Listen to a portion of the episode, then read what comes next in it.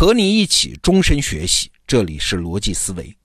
最近呢，我们的少年得到 APP 推出了一个重磅产品，叫《百部世界文学经典导读课》。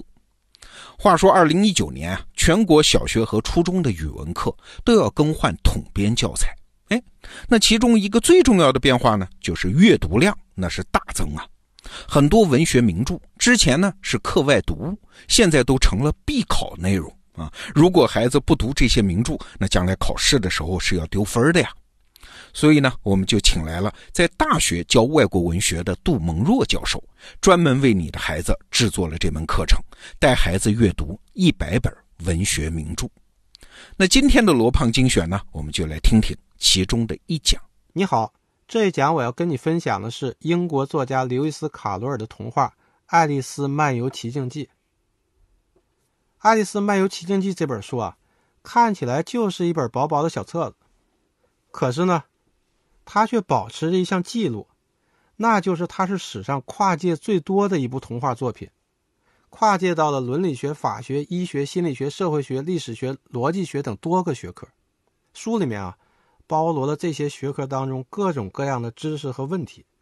那么，《爱丽丝漫游奇境记》这本书是怎么跨界的呢？我先给你讲个小故事啊。刘易斯·卡罗尔生活的时代，在历史中叫维多利亚时代。当时统治英国的是维多利亚女王。《爱丽丝漫游奇境记》这本书啊一出现，所有人都迷上了，女王也不例外。据说女王曾经下过一道令，说凡是有这位先生写的新书，全要立刻买来呈上，先睹为快。卡罗尔这个人啊，还特别能写，出手特别快，新书啊一本接一本的出，女王一本接一本的买。可是呢，每一本书接到以后啊，都只看到封面，就摇摇头放下了。为什么呢？我给你报个书名啊。你就明白了。第一本《平面代数几何纲要》，第二本《平面三角学分子式》，第三本《行列式在联立线性方程和代数几何中应用的基本论述》。怎么样？你一定要问了。哎，这位先生，好好一个作家，为什么要跨界写数学书呢？其实啊，这话应该反过来问才对。好好一个数学家。为什么要跨界写童话呢？没错，人家本来就是个数学家，还是英国顶级名校牛津大学的正牌数学老师，主业教数学，业余跨界写的童话，而且跨界写的这本童话还人人都爱。那么这样一部好童话，它到底讲了一个怎么样的故事呢？别着急，咱先一起来看一看。故事刚开始，爱丽丝和她姐姐正无聊的在河边坐着。突然，来了一只兔子。这只兔子还会说话，而且呢，穿着这小马甲。爱丽丝顿时好奇起来了，偷偷紧跟在兔子后面。结果一不小心，掉进了一个深深的兔子洞。从此啊，一个奇境世界就向他敞开了。你要留神啊！在这个奇境世界里，现实世界的所有常识全颠覆掉了。你看啊，一落地，爱丽丝就不小心的滑进了一个大池塘。这个大池塘怎么来的呢？你肯定想不到啊！爱丽丝刚才下坠的时候啊，不停的哭，结果啊，哭鼻子流下的眼泪打出了这一片池塘，眼泪池塘。结果，爱丽丝差点淹死在自己的眼泪里。好在这个时候游来了一只善良的老鼠，把它引向岸边。在这里啊，杂七杂八的动物们聚在一起，都在这聊天呢。在这个奇境世界里，不但兔子会说话，而且各种小动物，比如说小猫啊、小狗啊、小鸽子啊、毛毛虫啊，全都会说话。而这些啊，还不是最神奇的，最不可思议的是，这里有一个扑克牌王国。爱丽丝竟然和一副扑克牌打起了交道。有一天啊，扑克牌王国特别热闹，原来是红桃皇后做了一整天的馅饼不见了，追查犯罪嫌疑人，就找到了红桃杰克，当庭审理此案。红桃皇后啊，脾气太大了，整天挂在嘴边的口头禅就是“砍他的头”。现在出了这么个大事儿，馅饼丢了，法庭上的气氛相当紧张。爱丽丝也给拉来当证人了。爱丽丝据理力争，讲道理，结果没什么用，气得她大闹了法庭，差点儿被红桃皇后砍了头。这时候啊，梦醒了，故事也就结束了。听完这个故事啊，你一定会很奇怪了：一个数学家为啥要写这样一部童话呢？这里面啊，是不是藏了什么小玄机呢？告诉你啊，还真有玄机。卡罗尔有个观点。认为数学这门学科，它的基础实际上在于逻辑学，而且不但数学，其他所有的学科，包括语文啊、地理啊、历史啊、生物啊，都要有逻辑学的基础在后面。而这样一个道理，一般人领会的还不够。于是呢，他就想了这么一个办法，写一部有趣儿的童话故事。在这里面，藏下了很多逻辑思维训练题。让你在听故事的时候啊，不知不觉的就接受了逻辑训练，掌握逻辑学。那它究竟是怎么藏的呢？下面啊，我就选出了三道题和你分享一下。咱先看第一道题啊，这道题叫砍猫头难题，听着是不是很惊悚啊？怎么回事呢？啊，说是爱丽丝啊有个好朋友是一只大猫，名叫柴郡猫。这只柴郡猫特别调皮。它喜欢随意变化，这一次啊，它就把头变出来了，只有个大猫头，身子其他部分都不见了。恰好这时候呢，扑克牌王国的红桃国王和红桃皇后溜达过来了。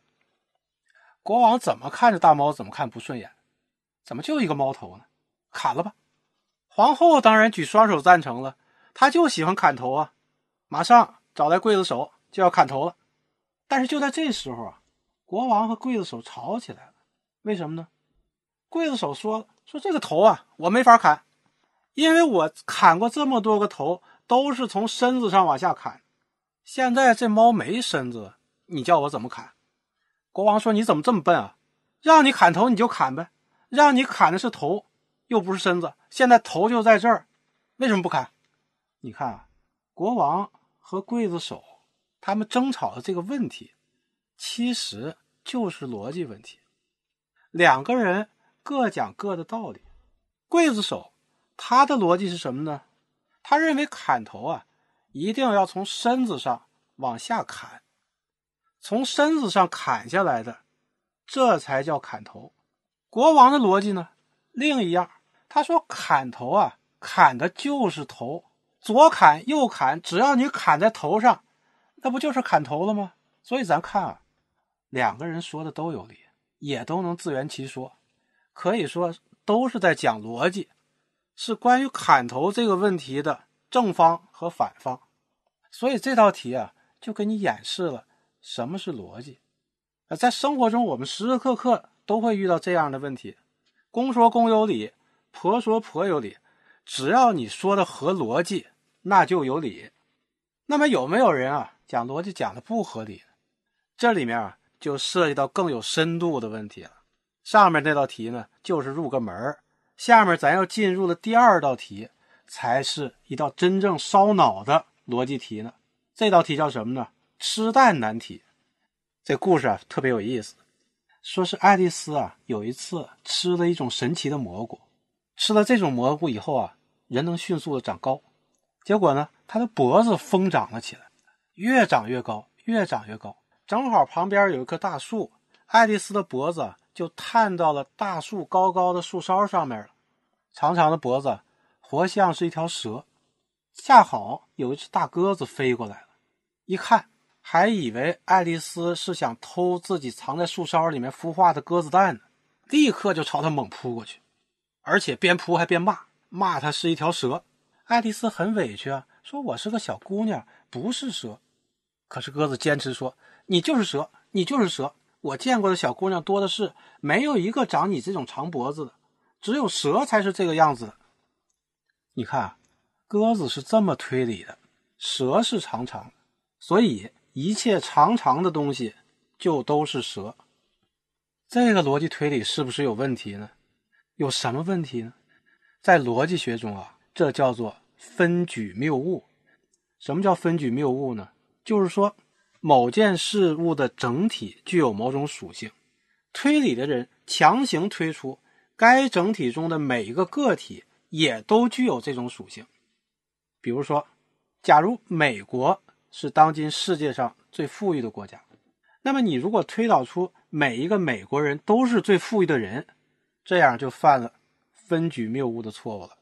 那么你看鸽子在这里啊，他说他见过的所有蛇都长着长脖子，所以长着长脖子的就一定是蛇。他见过的所有小姑娘都没有长着长脖子，所以长着长脖子的爱丽丝肯定不是小姑娘。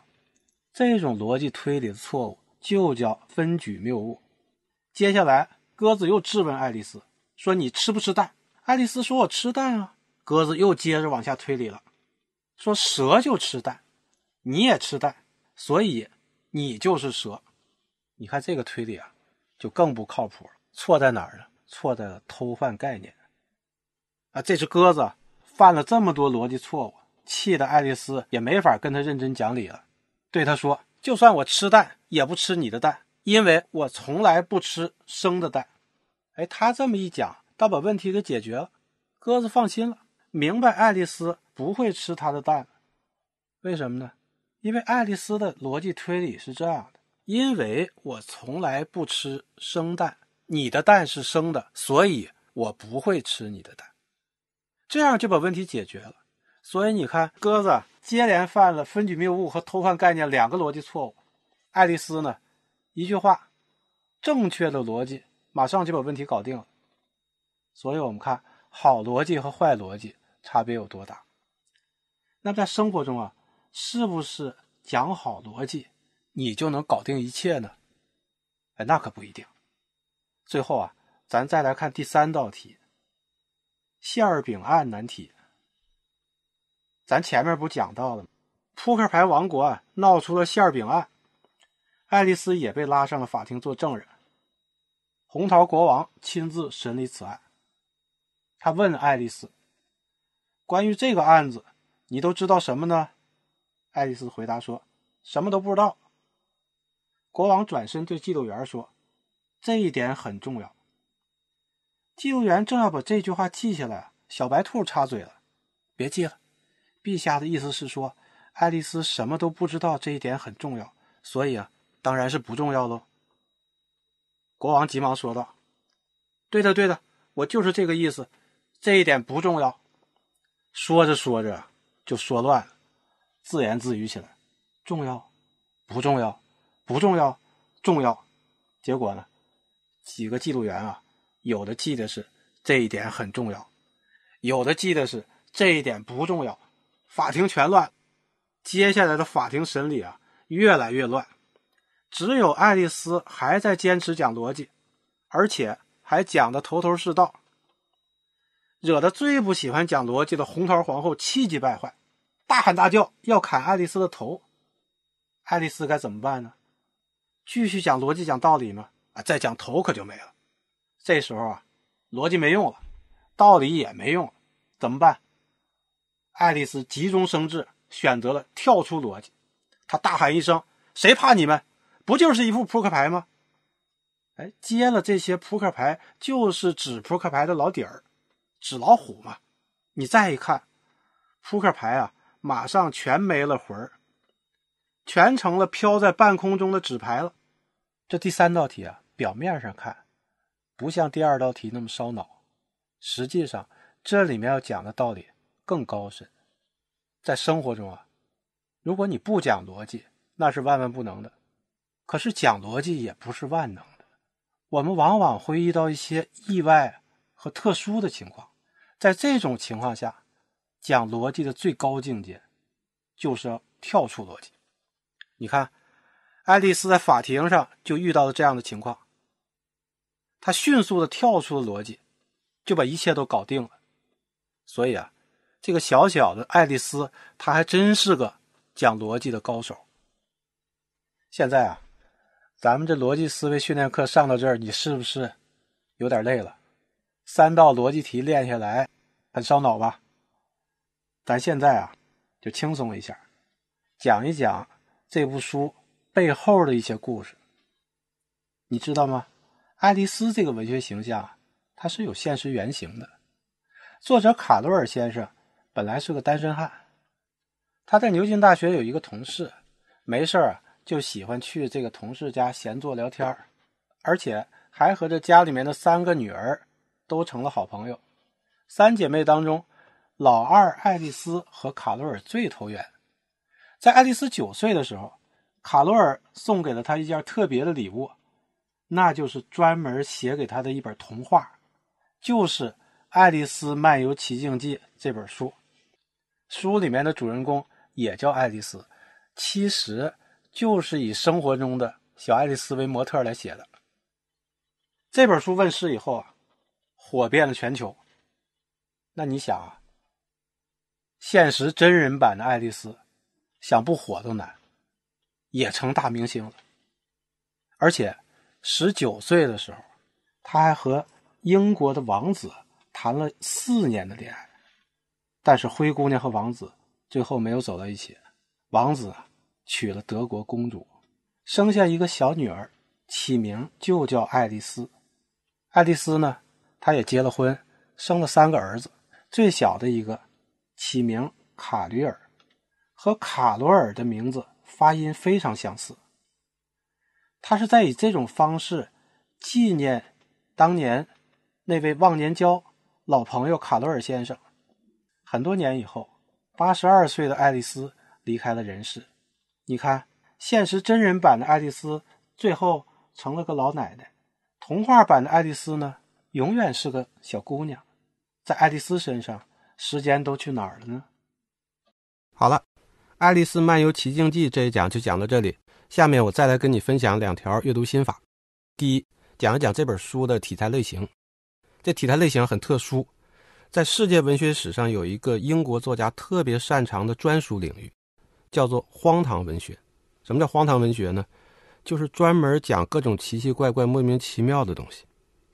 这种文学作品啊，看起来好像很不着调、很无厘头，但是里面暗含着很多机关，对你展开智力挑战，看你读这本书啊，能不能破解里面那些难题。而这种荒唐文学所体现出来的是一种很典型的英式文化趣味。那在英式荒唐文学里面啊。刘易斯·卡罗尔先生的这本《爱丽丝漫游奇境记》是排名第一的经典中的经典，也可以说是把无厘头和智力挑战结合的最完美的。而仅次于这本书的，还有一部著名的英国童话，书名叫做《柳林风声》。那本书啊，也把英式荒唐文学的特点和优势发挥到了某种极致。建议你把这两部英国童话经典放到一起，比较着来阅读阅读。好好体会体会英式荒唐文学的特色。第二，因为包括当时英国维多利亚女王在内，千千万万的爱丽丝迷都盼着想看爱丽丝接下来又会有哪些奇遇，所以这个作者刘易斯·卡罗尔啊，他也就顺应了民意，后来又推出了一部这部经典童话的续集，叫做《镜中世界》，讲小女孩爱丽丝又做了一场大梦，这场大梦发生在一面镜子里。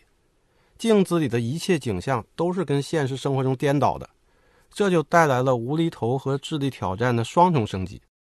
如果你也是一个忠实的爱丽丝迷，那这部续集《镜中世界》可一定不能错过哦。分享了阅读心法以后，我还要再告诉你一个本书作者的写作小窍门。咱看故事开头，作者讲爱丽丝掉进兔子洞的时候，在下坠的过程中，小女孩不停的自言自语，比如说。爱丽丝一边下坠，一边大声的说了这么一句话：“落了这么长时间，我肯定都已经掉到靠近地心的什么地方了。我想想啊，哎呀，按地理老师讲的，应该有四千英里深了吧？”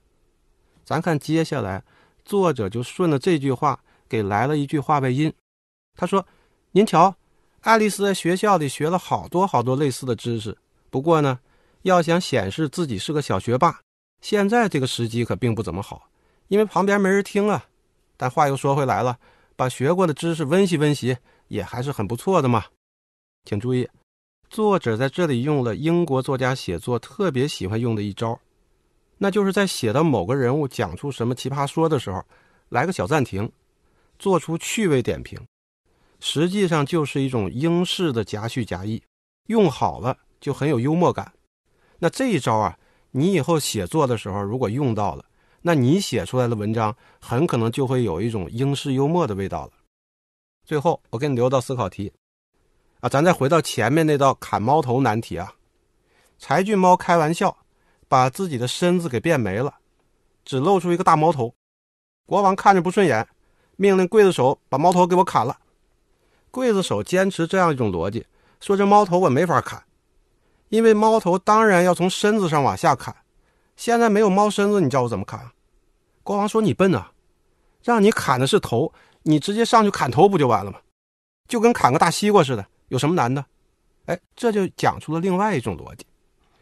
那现在啊，如果让你来做个裁判，评判一下国王和刽子手说的哪一种说法更合理，你更能接受哪一种逻辑呢？为什么呢？欢迎你给我留言，这一讲就讲到这里，我是杜蒙若，咱们下讲再见。好，内容听完了，我是罗胖。您现在下载少年得到 APP，或者是打开这期节目的文稿，就可以看到杜蒙若教授这门课程的书单，一共是一百本啊，都是世界文学名著啊。如果在书名前标注有一个“考”字 啊，这个小标志，那这本书就是孩子未来中考、高考可能会考到的书。如果你家或者你朋友的孩子正在读初中或者是小学高年级，那这就是专门为他们准备的。推荐你现在就下载少年得到 APP，送给孩子这个开学礼物。